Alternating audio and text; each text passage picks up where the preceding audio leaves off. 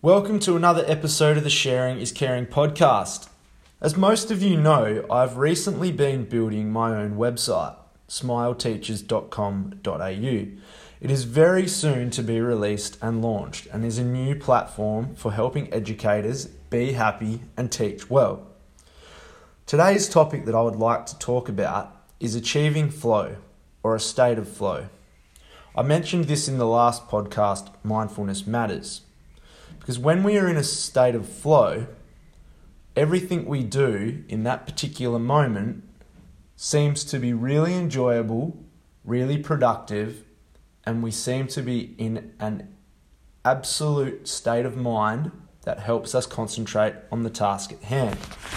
Now, the reason I decided to talk about this is because if you had have asked me six months ago if I would have enjoyed building a website and been able to get into a state of a flow, I probably would have said no.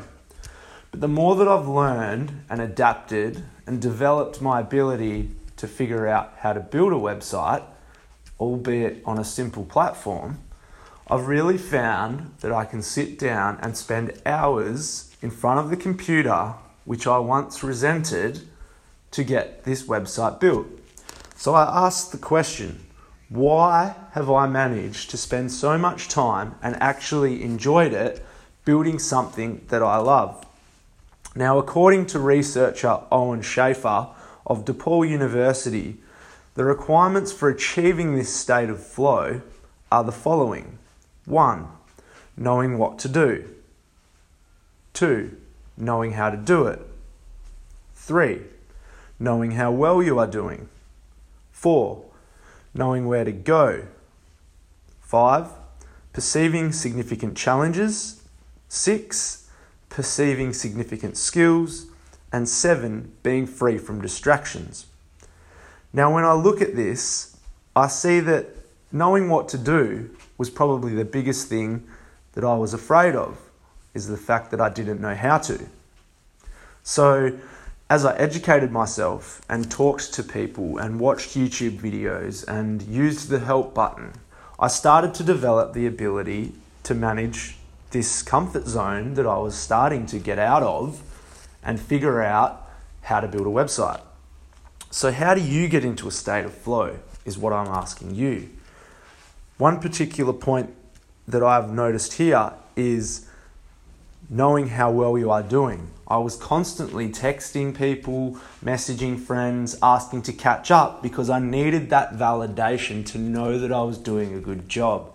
I needed to know that the skills that I was obtaining were actually working. So, talking to people that were already good at it was what was helping me have the confidence to keep going and to get into that state of flow.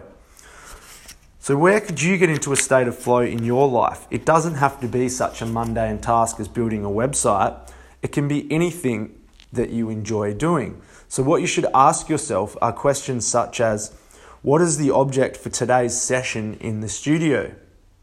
How many words am I going to write today for that article coming out next month? What is my team's mission? How fast will I set the timer to be running on the treadmill today? These are all questions that can give you a clear objective, and this is important in achieving flow. But we also know how to leave it behind when we get down to business. And that's when we get really busy, really frantic, have lots of things going on, multitasking, answering lots of responses and questions. And this really challenges us and whether we can get into a state of flow. So, what I'd like you to think about today is where could you get into a state of flow? And the next time you are in a state of flow, catch yourself and appreciate that moment and be grateful and be kind and always be happy.